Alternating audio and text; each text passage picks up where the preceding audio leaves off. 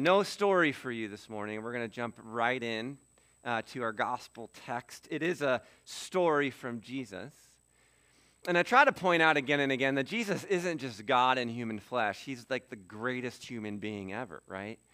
And he was a masterful storyteller. And he accomplished a lot through stories. I mean, he did so contrary to what we think about teaching, Jesus did so much teaching through stories and through questions. He's just so fascinating.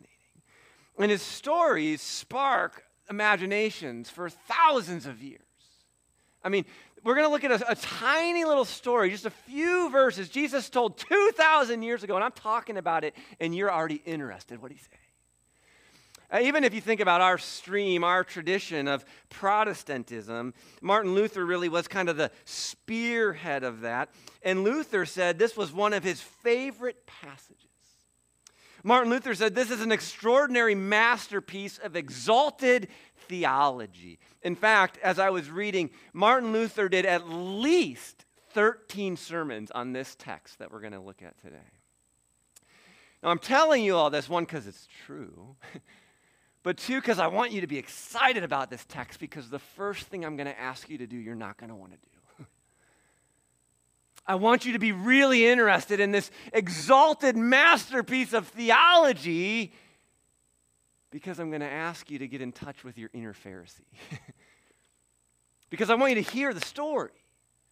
And I want you to feel the shock of the story in a way that we won't, because we live in a different culture 2,000 years later. And I know we talk about our inner Pharisee, and if you don't know what it is, I'll let you know a little bit.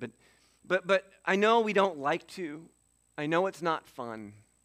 And I know our inner Pharisee is really, really crafty, because some of us don't even know we all have an inner Pharisee.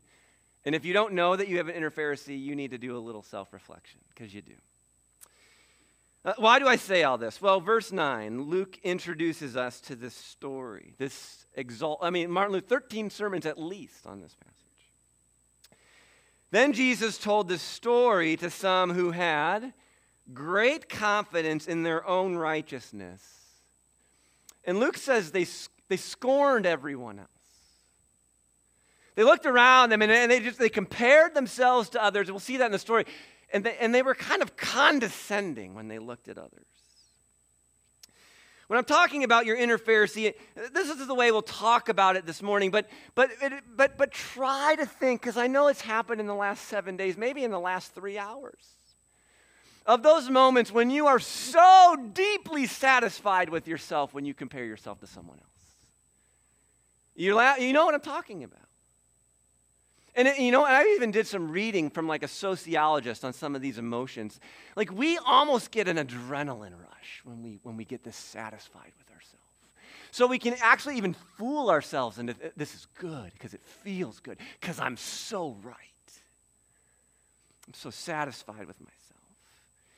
And I was trying to think, I mean, maybe for some of you, when you start comparing yourself or thinking condescendingly, scorning others, maybe that's easy, but maybe it's not. But I think it happens all the time, because some of the language that's been coming up ever since really, well, I don't know if it's new, but it certainly came out in the last election season and probably will come out in the next one, right? These categories that we are forced into thinking that I think Jesus is always challenging. But these categories of us versus them. I mean, I don't know, we could talk about it, but I think most of the time, anytime you find yourself thinking, I'm the us, and they're the them, you're already condescending. They're the them. They're the them because they're not as good as us. They don't see things the way. And so, I mean, just think of the last time you were in an us versus them framework, you were probably in touch with your inner Pharisee.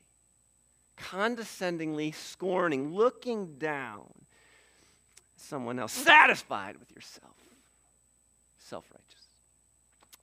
So I told you, see, if I just started with that instead of Luther, you'd be like, I don't want to hear this. But see, you want to hear because Luther liked it, right? So here's the story. 2 men went to the temple to pray. 2,000 years ago, we would say today, two men went to church. The same, 2 men go to the same church to pray. That's the story. One was a Pharisee The other was a despised tax collector. We'll talk about both of these guys. Here's the scenario. Again, short story. The Pharisee stood by himself. This is Jesus' story. The Pharisee stood by himself and he prays this prayer. This is his prayer. I thank you, God, that I'm not like other people. I'm not like those cheaters, those sinners. I'm not like those adulterers. And I'm certainly not like that despised tax collector. And then we could talk more about this. He's kind of like, he's so proud of what he does. And even in a sense, it goes above. I don't just fast on the Day of Atonement. I fast twice a week. And I give you a tenth of my income. But here's this other character, the tax collector. He stood at a distance. And he dared not even lift his eyes to heaven as he prayed.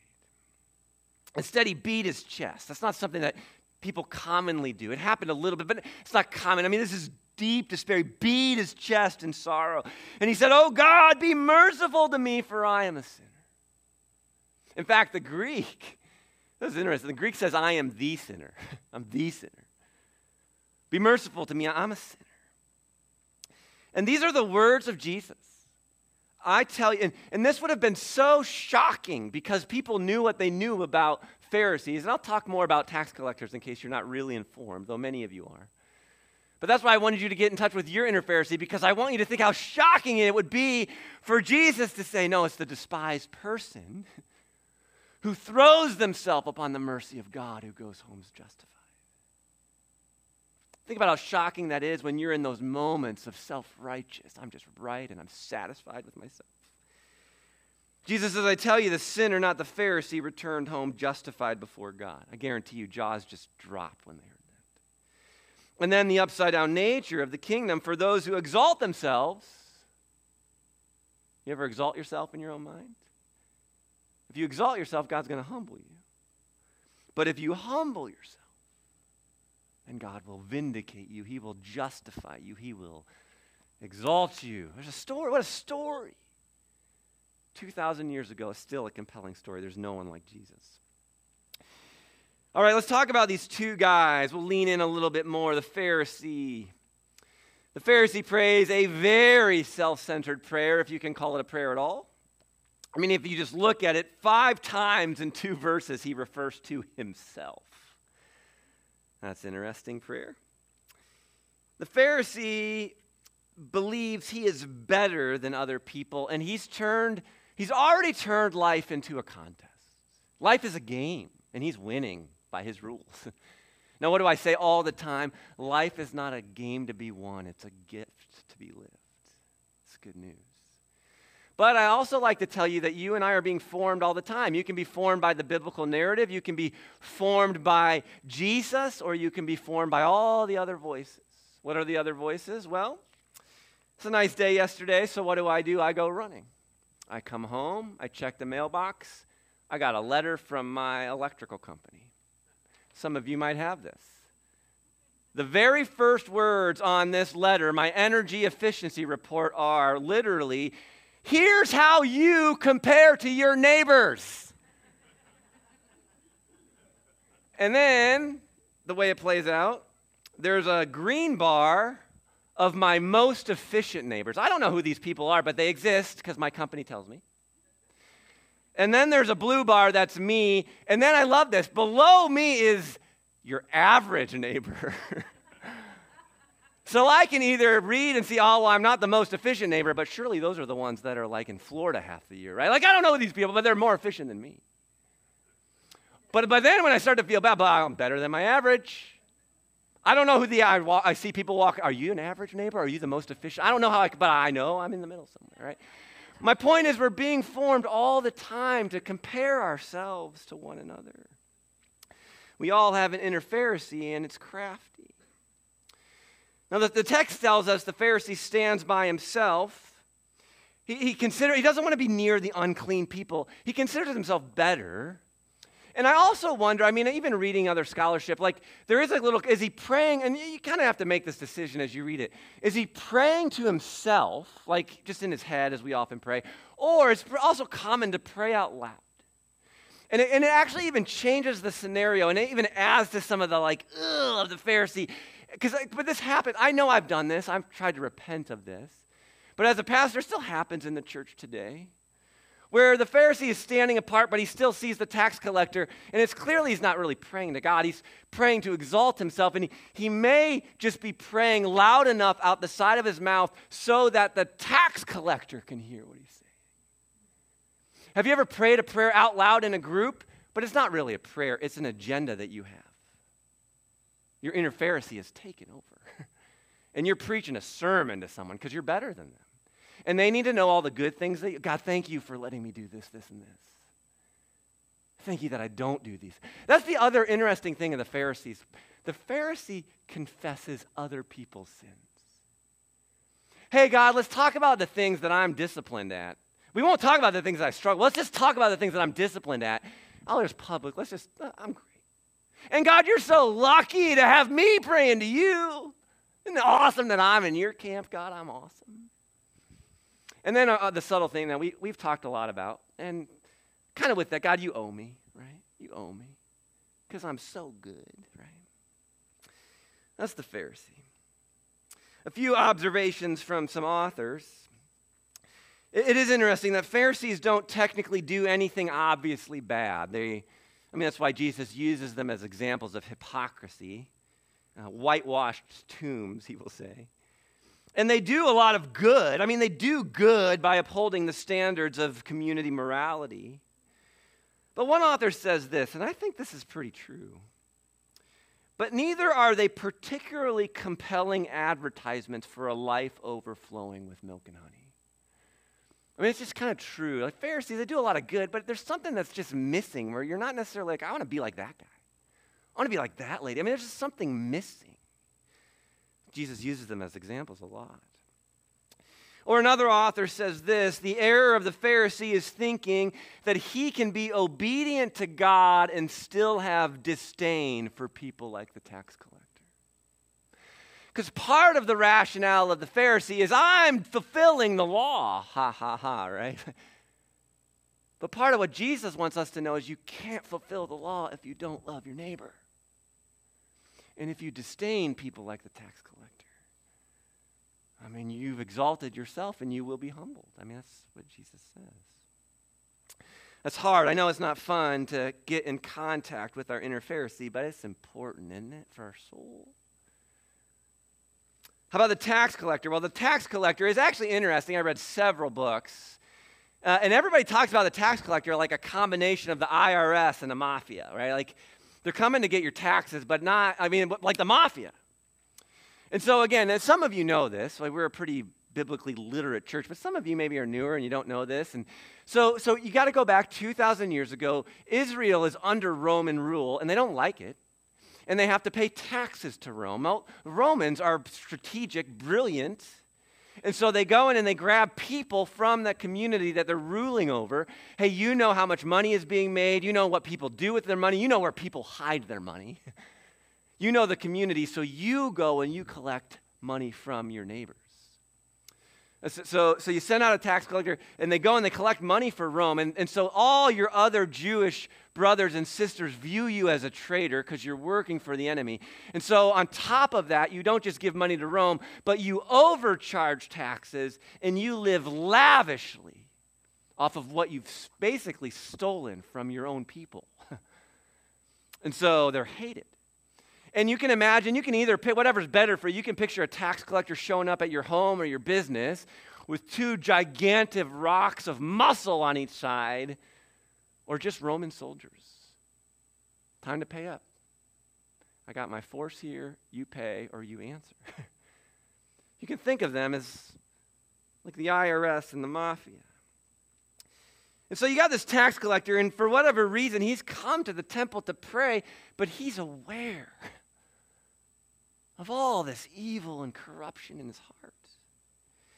And I was thinking about it. It's possible to imagine that the very phrases maybe he's not even schooled, but the very phrases he uses in his prayer may be phrases he's heard other people say to him, right? I can imagine him showing up with his muscle and people saying, have mercy. It's been a hard month. Have mercy. My kid is sick. My mom is dying. Have mercy. No, it's not the day for mercy. It's the day for you to pay your taxes. And then maybe people said it to his face out of anguish, or maybe he just heard it. There's the sinner. He's a sinner. Well, on this day, the tax collector, he looks up to heaven. God, have mercy. God, I've denied people mercy, but now I see I need mercy. Would you have mercy on me? I'm a sinner. I have not loved my neighbor as myself. Would you have mercy on me? The tax collector doesn't confess other people's sins. He confesses his own sins. The tax collector doesn't compare himself to others. He just compares himself to the righteousness of God and throws himself upon the mercy of God. The tax collector doesn't trust in his own ability to clean up his act. He trusts in God's mercy and forgiveness and grace. Jesus reveals that the tax collector and not the Pharisee returns home vindicated, because Jesus again and again presents the theme of the righteous who do not sense their need for God's grace and the sinners who yearn for that same grace. Now, I want to say this, right? So we get into this story, and if we can move past not wanting to deal with our inner Pharisee, but we get into the story and we see that Jesus is vindicating the tax collector. We start to get excited about the tax collector, right? We like this guy. It's like we like the Good Samaritan. We identify with the prodigal son. We start to like this, right? And I was even thinking, you know the Minions? You guys, did you remember the original Minion movie, Despicable Me? Right? We're introduced to Gru. He is a supervillain who delights in all things wicked. And in the original movie years ago, he hatches a plan to steal the moon. And he has all kinds of challenges, but he prepares to vanquish all who stand in his way.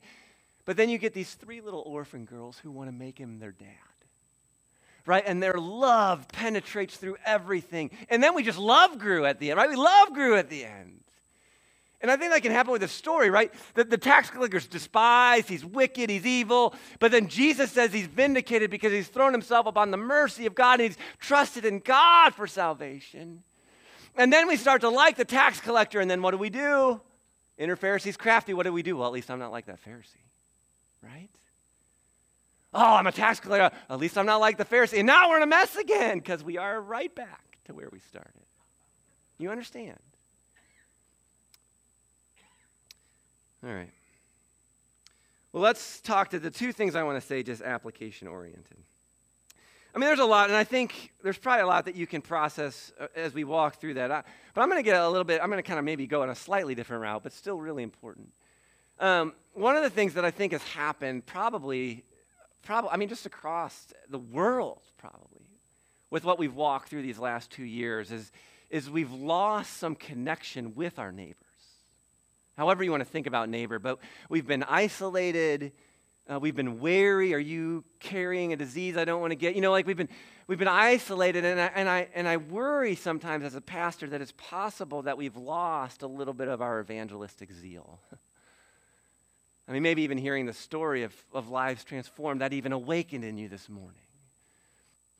And I actually think this story, I have a friend who loves to use this story to share the gospel. And so I thought, if you're here, if you're new to Christianity, it's a great day to be here and learn a little bit about getting to know Jesus. But if you're a part of Crossview, and I know we care about sharing the good news of Jesus, but maybe, if you're honest, I haven't done that for a while. I do think the last 2 years, I've lost some of the zeal. Maybe as we think about this story together, maybe the Holy Spirit will rekindle. So maybe, you know, there's a lot of ways that you can find yourself in a situation to tell people about Jesus. And one of the things I say often is I would love for us to be a church where we have stories that we can't tell unless we mention the name of Jesus. There's no bait and switch. If I'm going to be authentic with you, I have to tell you, Jesus did this. I can't explain it any other way. It was Jesus. Well, tell me about that. Well, let me tell you about that. Or maybe often what happens is you have people who are in a place where it's very hard, very broken, very dark, and you're there for them. God providentially has brought you there in that moment for them, and you are compassionately curious, and you're asking them questions. And maybe you get to the place where you what do you believe about God? Tell me about your spiritual journey. And one of the questions, it's not the only question, it might not even be the best question, but it is a question that has been used through the years, and I do think sometimes it's helpful because it does kind of change things. I'm clearly not talking about sports if I talk to you about heaven and hell, right?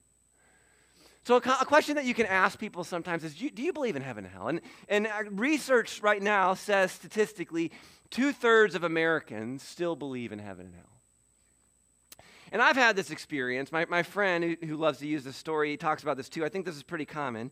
But if you ask people who maybe aren't churchgoers but believe in heaven and hell, where do you think you're going to go when you die? Most people will say, I think I'm going to go to heaven. Why? Well, because when I compare myself with my neighbors, I mean, I'm joking, but I'm serious, right? I know I'm not a saint. I mean, I've heard this. I'm not Mother Teresa. I know I have more energy-efficient neighbors, but I'm better than the average.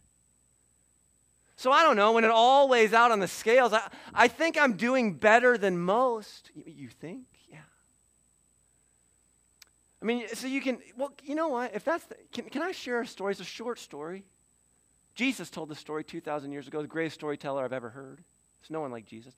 And I will tell you my experience, unless you have somebody who's really belligerent, people might not like Christianity, but almost everybody I've ever met respects Jesus Christ. I'm dead serious with that. I've talked to Muslims, Hindus, Buddhists, atheists. For the most part, people respect Jesus. Can I tell you a story Jesus told? I got my phone. Let me just pull. Everybody's got a Bible app these days. I'll pull this out. And you read through the story. You can interact with them. Who do you identify with? Do you understand? Do you see how this Pharisee is banking on that he's gooder than the other guy? Like that's his merit. He's self-justifying. He's happy to compare himself to other people. Do you see what Jesus says in those final verses? It's not the Pharisee who goes home justified. It is this tax collector who throws himself upon the mercy of God. I actually think that's a great way to share the gospel. It's conversational. And people, first of all, because what we want to do more than anything in sharing the gospel is introduce people to Jesus. Because Jesus will do things that you and I can't do. Amen and hallelujah. So you introduce people to Jesus, maybe even get them to read the Gospel of Luke, which is an amazing book, right? But introduce people to Jesus and let them deal with Jesus' words on Jesus' terms. I don't think there's anything better than any of us dealing with Jesus' words on Jesus' terms. So I submit to you this story. I think it's great. I think you can also bring in the language. It's language I use all the time. But again, life is a gift to be lived. It's not a game to be won. I think a lot of people really want that to be true. Because a lot of people are hustling and scrambling to win some game that they never signed up for. And they're exhausted. And they're tired and they're burnt out. And they don't want to play the game. And you don't have to play the game. If you want this gift, this rich, deep life that will free you from the bondage of your sin, you've got to meet the giver who gives the gift. And his name is Jesus. You don't have to compare yourself to your neighbors anymore. Now, compare yourself to Jesus and realize that all of us fall short, but then marvel at his grace and his mercy and his forgiveness. It's good news, right? It's good news. That's good news for you even if you're wrestling with your inner Pharisee this morning. Now, the last thing I want to say is that at Crossview, we are not presenting a gospel that is only good news for you when you die. I like to say it this way, and I think it's the clearest in the Gospel of John, though Jesus will say the kingdom of God is in your midst. The kingdom of God is present, it's at hand, it's near. But you read through the Gospel of John, and it's pretty clear that Jesus is inviting us into eternal life right now. Not, hey, sign some contract, and then when your life phases out, you get the benefits. No. Jesus invites you into his life right now. So when you place your trust in Jesus, when you put your faith in him, when you surrender to Jesus, then his life comes into your life right now. And his life is what we were made for. It's what we long for. And it just so happens it's eternal. That's good news. So we talk about heaven being with God forever. Well, yeah, it's real. And you don't have to worry. And you don't have to think. You don't have to wonder. Well, I know Jesus now. Of course I'm going to be with him forever. And there's no one like Jesus. There's no one like Jesus. So you enter the kingdom by throwing yourself upon the mercy of God and asking for forgiveness for you, a wretched sinner. And then you live every day of your life by throwing yourself upon the mercy of God and asking for him to sustain you and uphold you. I was talking to Jay about this, my son. Jay's in middle school. That's the last thing I want to say. And then I'm going to pray a Jesus prayer that I think we can all pray. But my son Jay is in middle school. He's 13. And I don't know, most of our middle schoolers, I think, go to second service because you tend to sleep in a little bit more. But it turns out middle school is both wonderful and horrific, right? I don't know if you remember being with 12, 13, 14-year-olds. There are days when Jay comes home and it turns out someone was immature at middle school. Turns out somebody was really mean. Someone Jay would call a friend, said something just really mean and heartless, and I wonder who would say that. So it's middle school. And so as a parent, I try to comfort Jay, listen to Jay, but I'm a Jesus follower. And I am captivated by the Jesus life. And I think, I don't care who you are or where you are, if you obey Jesus, it's your best path. I want the best for my son, and the best for my son is following Jesus. So sometimes we'll talk about these immature comments or things that happen in middle school, and I will try to talk to Jay, and I find myself saying this to my son, what does it look like to repay evil with kindness? What does it look like to bless those who persecute you? And here's the thing, Jay kind of gets excited. I mean, he pushes back a little bit because he's 13 too. I mean, I'm not presenting my son as the model of maturity in junior high. But he's compelled, he's captivated by the life of Jesus. He likes it. And so then I'll be, oh, maybe I could try that. But I find myself thinking, man, I don't even know if I would do that. And you're 13, how are you going to do that? And so I have to remind Jay, I have to remind myself, I want to remind you, we have to daily throw ourselves upon the mercy of God. I found myself saying this week to Jay, I said, Jay, look, what I just asked, what we just talked about is really hard. That'd be hard for me. It's hard for anyone. If you're going to try to do that with your friends, you need to be spending time with Jesus yourself. Like you need to make sure you are prioritizing Jesus because you cannot live this life on your own strength. You cannot will out of your own goodness the love of God. You need to throw yourself upon the mercy of God, the grace of God. You need to be filled with the love of God so that it overflows into the lives of others. And so we're going to close by praying the Jesus prayer. The Jesus prayer is not completely from this text, but it's birthed out of this text. It's been prayed for thousands of years. So what I'm going to invite you to do, I'm going to kind of walk us through, but pray us through, just as we kind of close this time and get ready for worship. If you'd bow your heads, and if you'd be willing to pray with me, I've been praying this more this week. I mean, I pray it every day anyway, but I've been praying it more as a way to remind myself that God is with me always. He's here right now. Jesus is beautiful. And I need to remind myself of who he is and who I am, that I need him right now in this moment. I need Jesus. Because it's hard to be like Jesus. So I pray the Jesus prayer, and I pray it, and I focus on every word. Think about what each word means. It's one of the simplest encapsulations of the good news of the gospel. Lord Jesus Christ, Son of God, have mercy on me, a sinner. Pray that over. Lord Jesus Christ, Son of God, have mercy on me, a sinner. So I want to walk through this with you right now. I pray, Lord, and I think about there is a Lord, and I am not him. There is a God, and I am not him. There is somebody else in control, and it's not me. I remind myself of that. Sometimes I get scared by that. I'm not the one in control. So I say, Lord Jesus, and I remember Jesus is the one, and there's no one like Jesus, and Jesus has revealed the heart of the Father. Jesus loves me, and he's good. He's so good, and I can trust him. Lord Jesus Christ. Christ is not the last name of Jesus. It's his title. Jesus, we're praying right now, and we Lord Jesus Christ, we recognize that you are the Messiah. You are the one that the people of God have longed for. You are the fulfillment of the biblical story. You are the Savior of the world. You are the one who went to the cross and died for our sins so that we could be forgiven and risen to new life.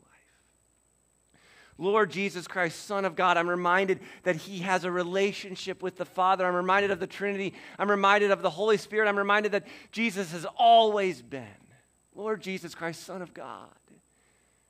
And then we pray this together this morning. Have mercy on us. We don't deserve your mercy, so we cry out for it. We aren't entitled to it, but we know we need it. And we're so grateful that you are a generous God and it comes as a gift. Lord Jesus Christ, Son of God, have mercy. Have mercy on me, a sinner. I am a sinner. Sometimes I get scornful and I compare myself to other people, God. I exalt myself. I'm actually inviting you right now because I trust you, Jesus, to humble me. Humble me where I've exalted myself. Help me to see that I'm a sinner and I'm in need of your grace. Lord Jesus Christ, Son of God, have mercy on us. We are sinners. Amen.